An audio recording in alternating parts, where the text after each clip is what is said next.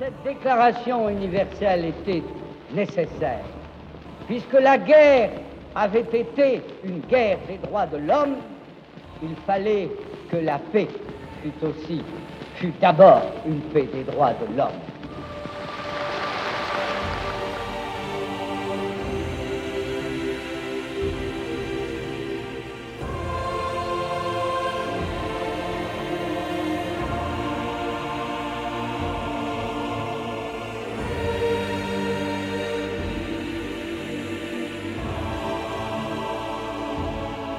2000 ans d'histoire.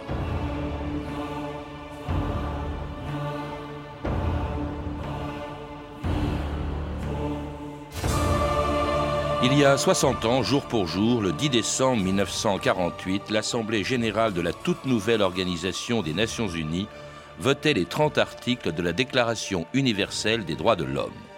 Trois ans après les atrocités de la guerre, la communauté internationale voulait que le nouvel ordre mondial repose sur les droits de l'homme. Puisque la guerre avait été une guerre des droits de l'homme, il fallait que la paix fût aussi une paix des droits de l'homme, disait René Cassin, un des rédacteurs de la déclaration de 1948, dont l'article premier proclamait Tous les hommes naissent libres et égaux en dignité et en droit. C'était presque dans les mêmes termes que commençait la déclaration des droits de l'homme, votée 159 ans plus tôt par l'Assemblée nationale de la Révolution française le 26 août 1789 les représentants du peuple français, constitués en Assemblée nationale, considérant que l'ignorance, l'oubli ou le mépris des droits de l'homme sont les seules causes des malheurs publics et de la corruption des gouvernements, ont résolu d'exposer dans une déclaration solennelle les droits naturels, inaliénables et sacrés de l'homme. Article 1er. Les hommes naissent libres et égaux en droit. Dans cette chanson, chantez les droits de l'homme. Chantez les droits de l'homme.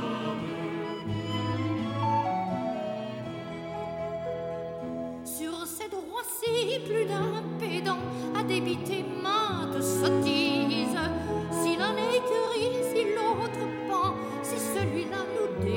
Dévalise.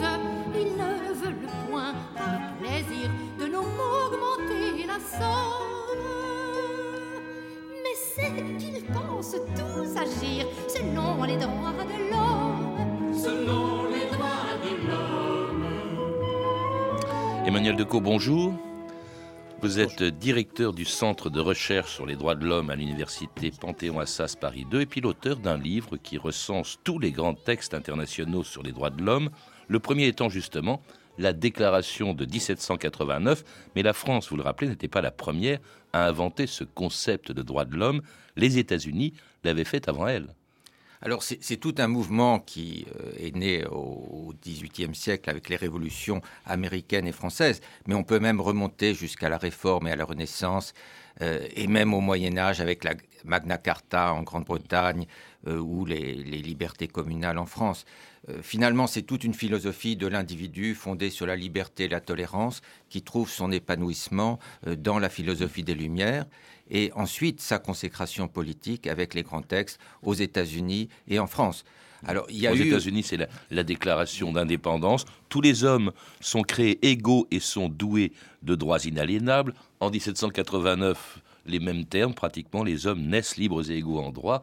C'est donc, euh, c'est donc vieux, les droits de l'homme, si on peut dire. Et il y avait une influence réciproque, ne serait-ce que par euh, Lafayette. Mais à l'époque, les colonies américaines étaient des, petites euh, colonies au bout du monde, tandis que la France était la grande nation. Donc je crois que le, poids de la Révolution française en Europe et dans le monde a, été décisif, mmh. avec aussi une dimension nouvelle, c'est que la déclaration américaine est une revendication euh, contre le, roi d'Angleterre, tandis que la France pour le meilleur et pour le pire, a une vision universaliste. Oui, tout à fait. C'est les droits de l'homme et c'est pas les droits des Français. Autrement dit, il y a une vocation universelle. Voilà. Alors du coup, il y a l'idée d'exporter euh, la liberté euh, à travers le monde. Et évidemment, c'est toutes les ambiguïtés des, guerres révolutionnaires et des guerres euh, napoléoniennes. Quelle différence, justement, Emmanuel Decaux, entre la déclaration française, qui a une vocation universelle, on vient de le dire, et la déclaration universelle de 1948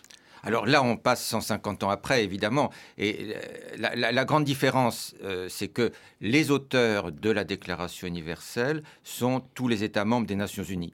On se situe après la guerre et donc il y a une cinquantaine d'États aux, Nations Unies. Mais euh, contrairement à ce qu'on dit, ce ne sont pas seulement les Occidentaux, ce sont les vainqueurs y compris l'Union soviétique et puis ce qui était déjà ses, satellites. Il y a un, bloc soviétique qui est euh, très puissant au sein de, l'Assemblée générale. Il y, a, autre chose aussi quand même. Il y a le fait que la déclaration française ne se préoccupe pas des droits économiques, sociaux et culturels. Voilà, et les droits politiques et, civils. Voilà, donc c'est dans un cadre plus large et il y a une synthèse intellectuelle entre les droits civils et politiques, les libertés publiques classiques et puis euh, les droits économiques, sociaux et culturels. Euh, avec euh, donc comme, comme acteurs, comme protagonistes, non seulement les Occidentaux, et Madame Roosevelt pour les États-Unis, Cassin pour la France, d'autres, y compris Fernand de Housse pour la Belgique, ont eu un rôle important, mais on néglige trop souvent, surtout en France, de dire que euh, des grands pays du tiers-monde étaient présents. Mmh. Euh, la Chine a été très active dans la, genèse de la déclaration universelle. C'est pas encore la Chine communiste. Hein, voilà, mais c'était une Chine très chinoise, très confucienne. En tout cas, et on participait donc à ce texte, hein, vous le disiez, élaboré par quelques hommes et femmes hein, que vous citiez, le français René Cassin en effet, le canadien euh, John Humphrey, un Libanais, Charles Malik, et puis alors l'épouse, vous le disiez aussi, du président des États-Unis, qui était mort lui en 1945, Eleanor Roosevelt, pour laquelle la Déclaration universelle des droits de l'homme devait être la cause de chaque homme dans le monde. This Universal Declaration of Human Rights may well become the international Magna Carta of all men everywhere. La paix, vue poursuivie depuis trois mois par la session des Nations Unies réunies à Paris, et dont M. Robert Schuman, ministre français des Affaires étrangères, devait saluer la dernière séance en se félicitant que les délégués de 52 nations aient voulu choisir Paris pour édicter la nouvelle déclaration des droits de l'homme. Nous considérons, nous Français, qu'il y a là une espèce d'hommage rendu aux efforts séculaires de l'esprit français dans la recherche d'une paix universelle. Après la session de Chaillot, de nombreux problèmes restent sans solution la tâche de l'ONU risque d'être encore longue et pénible.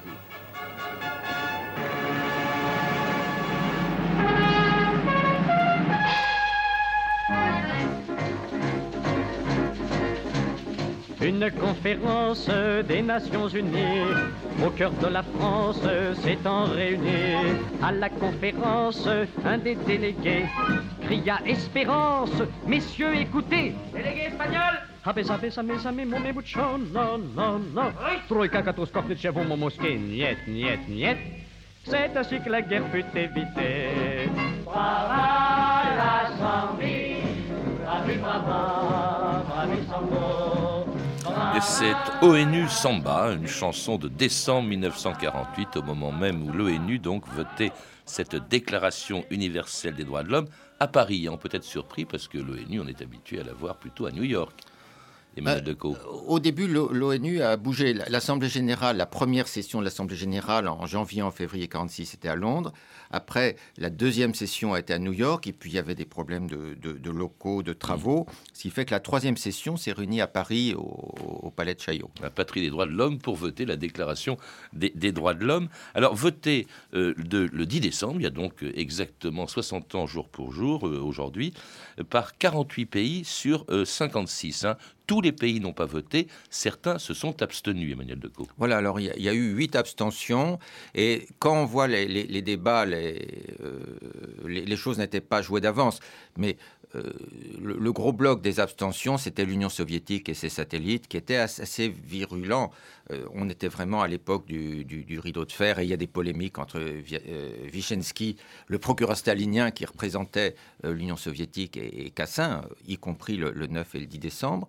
Et puis, il y a deux autres abstentions qui sont très significatives. C'est celle euh, de l'Afrique du Sud en raison de l'apartheid, je crois que mm. c'est très clair, et puis celle de l'Arabie saoudite pour des problèmes de liberté religieuse et de discrimination à l'égard des femmes. Mm. Ce qui est très intéressant, ce qu'on a oublié de dire, c'est que l'Égypte et le Pakistan qui étaient des pays très musulmans, ont pris position de manière très claire sur la déclaration, en disant qu'ils allaient voter pour la déclaration. Euh, le, représentant du Pakistan a insisté sur le lien entre l'islam et la liberté de conscience, ce qui est très original quand on voit nos, débats d'aujourd'hui. En tout cas, personne n'a voté non. Il y a eu huit abstentions, mais pas de, de non pour voter donc ces 30 articles dont tout le monde un peu a oublié le contenu. On sait, tout le monde a entendu la Déclaration universelle des droits de l'homme, elle est suffisamment invoquée aujourd'hui. Mais alors le contenu, on l'a un peu oublié et à le lire, au fond, quand on énumère tous les droits de l'homme, justement, que cite cette déclaration, ben on est assez euh, consterné parce qu'on se rend compte qu'au fond, euh, presque personne ne, les, ne les respecte. J'en cite quelques-uns. Le droit à la vie, à la liberté, à la sûreté de sa personne. Nul ne sera tenu en esclavage, ni à la torture. Nul ne peut être arbitrairement arrêté, détenu, ni exilé.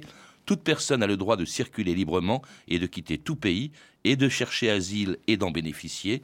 Toute personne a droit à la liberté de pensée, de conscience et de religion, à la liberté d'opinion et d'expression, à la sécurité sociale, au travail, à un salaire égal pour un travail égal, au repos, au loisir, à une limitation raisonnable de la durée du travail, à l'éducation. On en est loin euh, aujourd'hui, Emmanuel Decaux.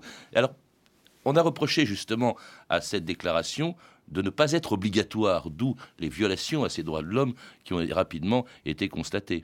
Alors ça, c'est un petit peu plus compliqué parce que, évidemment, pour faire adopter euh, la résolution euh, de l'Assemblée générale, euh, les, auteurs de, la déclaration, à commencer par Madame Roosevelt, ont, minimisé sa portée en disant que c'était un engagement politique, un engagement moral, mais qu'une deuxième phase était nécessaire, c'est de passer par des traités en bonne et due forme où les États retrouveraient leur souveraineté, adhéraient aux traités, faisaient des, réserves.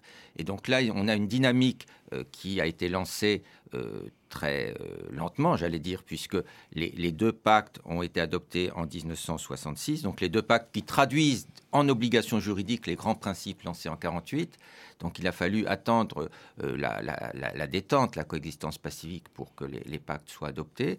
Ils sont entrés en vigueur en 76. Donc c'est encore euh, un bail. Et maintenant, on, a une situation qui est assez satisfaisante sur le plan juridique. La réalité, c'est encore un autre problème. Mais on a à peu près 160 États sur 190 qui euh, ont ratifié euh, les, deux pactes. Hmm. Donc la transformation de l'essai euh, a été faite, mais de manière très lente. Donc 60 ans après, on peut dire que les principes du pacte ont été transposés en obligation juridique pour la plupart des États de la communauté internationale. Un, travail très lent, assez difficile, ce que reconnaissait d'ailleurs René Cassin lui-même lorsqu'en 1968, il recevait le prix Nobel de la paix, 20 ans exactement après la Déclaration universelle des droits de l'homme. Nous n'avons pas parcouru tout le chemin nous avons posé les bases de l'ajustement des institutions humaines aux réalités du monde moderne. Je crois que la Déclaration universelle n'a pas été seulement ce qu'à l'origine elle a été, il faut le reconnaître, une protestation. C'était une grande réaction contre la barbarie. Mais elle a aussi découvert les aspirations profondes des hommes. On peut dire que maintenant, les problèmes qui existaient, que tout le monde traitait, mais qu'on traitait séparément, sont maintenant traités d'un point de vue plus général, plus humain. Un, commentaire, Emmanuel Decaux, sur cette déclaration de René Cassin en 68, hein, il y a quand même 40 ans déjà de cela, euh, qui semble plutôt optimiste, hein, qui reconnaît les limites, mais on traite les problèmes désormais de problèmes de, manière plus humaine, disait-il. Oui, c'est émouvant d'entendre René Cassin parce qu'il était très éloquent et puis situe au niveau de l'histoire. En même temps, il avait toujours envie de démissionner parce que les choses n'allaient jamais euh, assez loin. Et il y, a une force, un, dynamisme qui, l'animait, qui est extraordinaire. Je crois que le, grand tournant, c'est évidemment en 1945 avec la Charte des Nations Unies, où pour la première fois dans un texte international, on parle des droits de l'homme à l'époque de la SDN, on ne parlait pas des droits de l'homme. Et il y a cette scène fameuse qu'avait évoquée Cassin avec les représentants euh, d'Hitler qui arrivaient aux Nations Unies en 1933 en disant charbonnier et maître chez soi, c'est une question de souveraineté, la manière dont je m'occupe de mes opposants, de mes juifs, de mes communistes, ça ne vous regarde pas. Mmh. On critique beaucoup aujourd'hui cette déclaration des droits de l'homme au regard de ce qui se passe depuis une dizaine d'années. On oublie quand même qu'elle a eu des raisons d'être satisfaite de, son œuvre dans les années 50, 60, 70. c'est vrai que euh, elle n'a pas pas eu que des défauts cette déclaration des droits de l'homme. Elle a rendu, disait Cassin, les choses plus humaines. Et cela d'ailleurs malgré beaucoup de difficultés. Vous les rappelez, euh, l'ONU euh, passe de 56 membres à, à 194 aujourd'hui. Donc il y a des nouveaux membres. Et puis on reproche beaucoup à l'ONU, au fond, d'avoir voulu par cette déclaration imposer à tous les pays du monde des valeurs spécifiquement occidentales. Non, alors moi je crois que ce qu'on peut reprocher à la déclaration, c'est d'être trop belle, mais dès le départ, elle a été adoptée par tous les États euh, qui représentaient la communauté internationale de l'époque, et les États qui sont devenus membres des Nations Unies depuis ont assumé volontairement avec des obligations juridiques précises, euh, la déclaration. Donc ça fait partie de l'acquis des Nations Unies. Mmh. Alors, euh, simplement, ce qu'il faut bien voir, c'est que le, monde a changé. Et en 1948, euh, des grands pays comme la France étaient en porte-à-faux en raison de, de la colonisation donc le, phénomène d'émancipation des peuples qui a apparu dans les années 50 et 60 est né en partie du souffle de la Déclaration universelle. De même, l'accent mis sur le, développement, la coopération internationale dans le domaine des droits de l'homme, c'est quelque chose de, tout à fait nouveau. Mm. Ça aboutit à la fin de l'apartheid, à la fin des dictatures dans de nombreux pays, à commencer par l'Amérique latine ou euh, mm. l'Europe orientale. Donc on a un, monde qui est tout de même plus libre. C'est vrai que depuis dix ans, il y a eu une régression mm. euh, très nette, mais euh, pendant les 50 premières années, euh, il y a eu un, progrès extraordinaire. Il y a une chose qui est, évidemment importante. D'abord, il y a eu la fin de l'apartheid, l'espèce d'ostracisme dont l'Afrique du Sud était victime en raison de l'apartheid, a fini par l'obliger mm. à, y renoncer. Quelque chose également de très important, bien entendu, c'est la création en 98 d'une Cour pénale internationale parce que là, c'est l'application concrète des droits de l'homme en pourchassant les, auteurs de crimes contre l'humanité. Voilà. Alors, sans compliquer, je crois que dans, l'agenda des droits de l'homme, il, y a trois volets. Le premier, c'est la, promotion des droits de l'homme, c'est d'encourager au respect des droits de l'homme. Il y a une éducation, une pédagogie, euh, des conditions matérielles, le droit au développement. Ça, c'est quelque chose de, très important. Deuxième volet, c'est la protection, la protection des victimes, euh, l'enquête, euh, la poursuite. Et puis, le troisième volet, c'est la répression des responsables de, de crimes internationaux avec la lutte contre l'impunité. Alors aujourd'hui, on met beaucoup d'accent sur le troisième volet, mais il ne faut pas oublier les, deux autres volets. Je crois que ça fait un triptyque et les, trois éléments se, tiennent. Alors malgré tout, les droits de l'homme ont été violés la plupart du temps jusqu'à la fin des, des années 90, jusqu'à l'extrême fin euh, du XXe euh, siècle. C'était par des pays euh, dictatoriaux, des pays à régime autoritaire. Cela dit, tout change à partir du 11 septembre 2001, euh, qui allait euh, justement remettre en cause les droits de l'homme, non plus seulement dans les dictatures, mais même dans les démocraties. Voilà ce que des Américains ont fait à des prisonniers irakiens. C'est Dan Razer, la grande vedette de la chaîne de télévision CBS, qui parle. La voix est posée, mais on sent le journaliste profondément choqué. Cet homme, explique-t-il, est attaché à des fils électriques et on lui a ordonné de rester ainsi en équilibre sur cette boîte. En cas de chute, il serait électrocuté.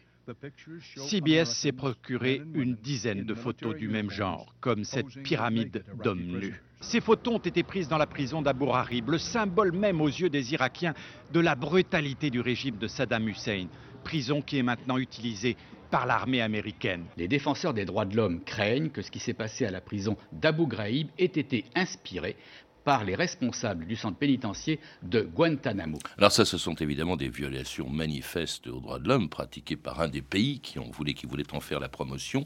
Hein. Ça viole l'article 5 de euh, la déclaration. Nul ne sera soumis à la torture, ni à des peines ou traitements cruels, inhumains ou dégradants. Ça, ça, ça également euh, s'en prend à, l'article 9 de la déclaration. Nul ne peut être arbitrairement arrêté, détenu ou exilé, ce qui est le cas à Guantanamo. C'est terrible quand même, ça porte un coup terrible aux droits de l'homme, euh, cela, Emmanuel Decaux. Et d'autant plus que les, experts du, tiers-monde, puisque je, siégeais à l'époque à la sous-commission des, droits de l'homme des Nations Unies, qui est un organe d'experts indépendants, nous disaient nous faisons des progrès et maintenant le bon exemple, le mauvais exemple nous vient des, États-Unis.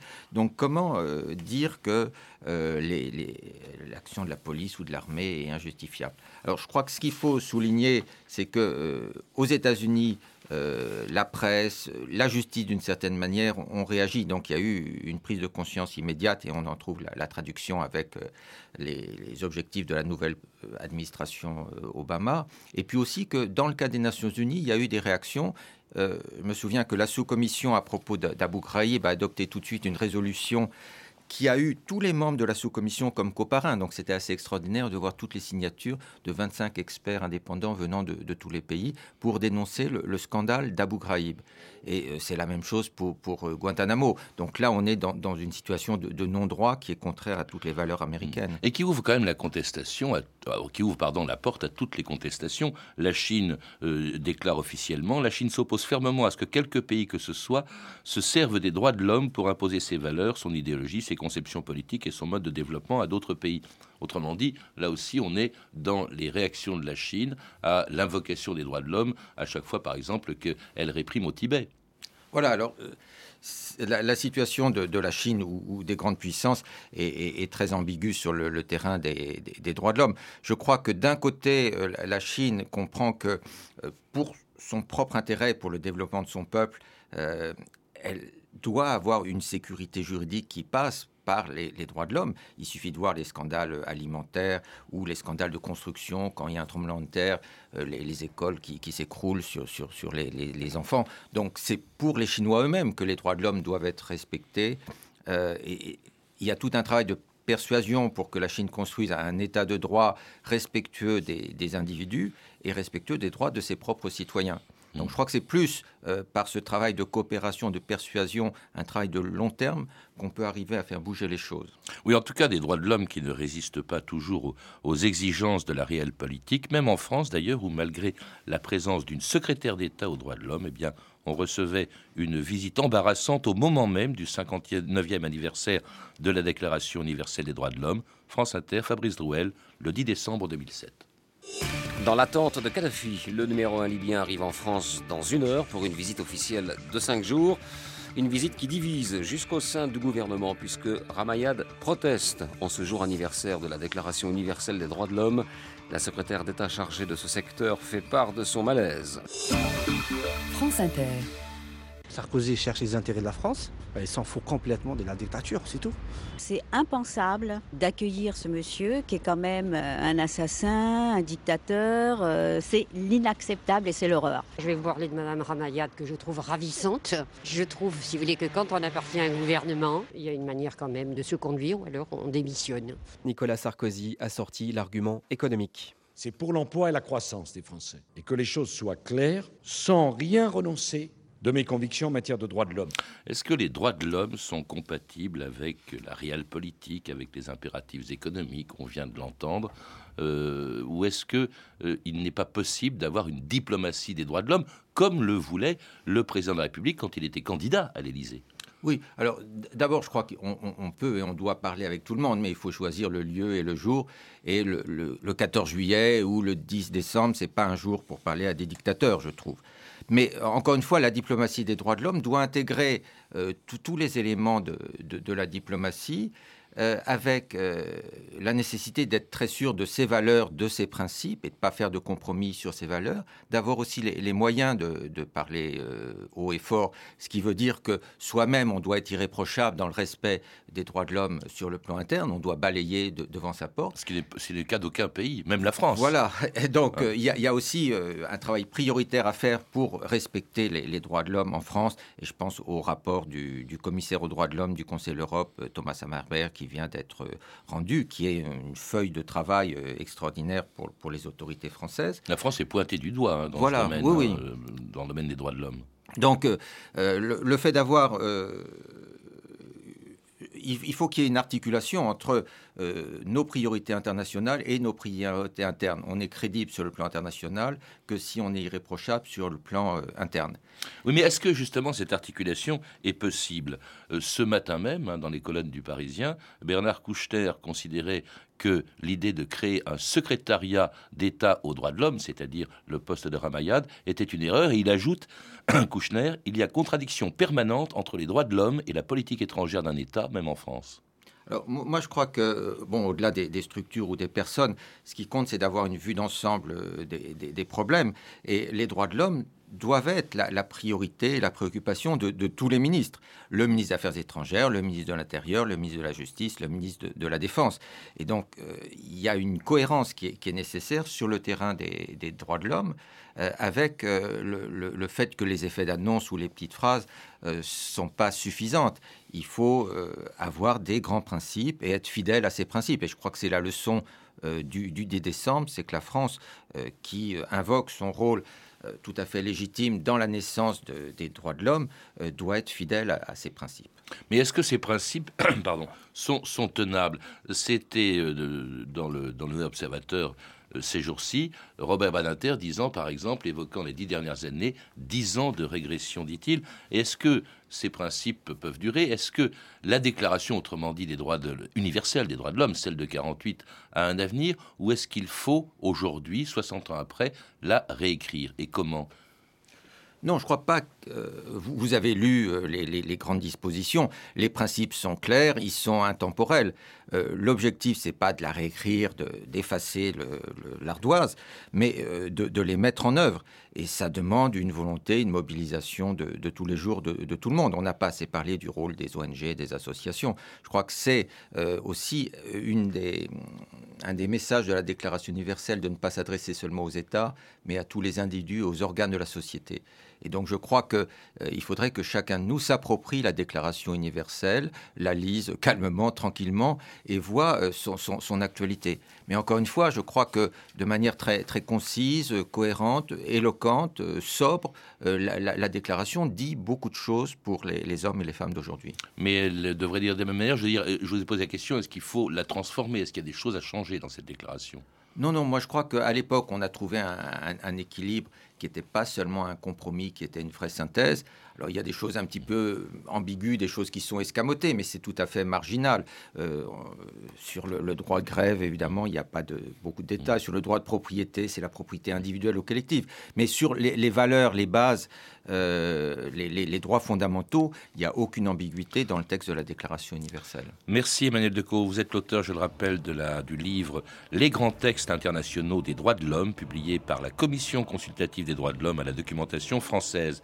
À lire aussi le Dictionnaire des droits de l'homme, un ouvrage collectif édité par les presses universitaires de France, et Défenseurs des droits humains, publié par Amnesty International chez Autrement. Je signale également une initiative du Haut Commissariat des Nations Unies aux droits de l'homme, la réalisation par 22 artistes du film Histoire des droits de l'homme, qui sera projeté en 2009 dans le monde entier et diffusé sur les principales chaînes de télévision. Vous avez pu entendre un extrait du film L'été de la Révolution de Lazare Iglesias, disponible en DVD aux éditions LCJ. Vous pouvez retrouver toutes ces références par téléphone au 32 30, 34 centimes la minute ou sur le site franceinter.com. C'était 2000 ans d'histoire. La technique Olivier Riotor et Ronan Mahé. Documentation et archivina Emmanuel Fournier, Clarisse Le Gardien et Franck Olivard. Une réalisation de Anne Kobilac. Demain, dans 2000 ans d'histoire, l'assassinat de Henri IV.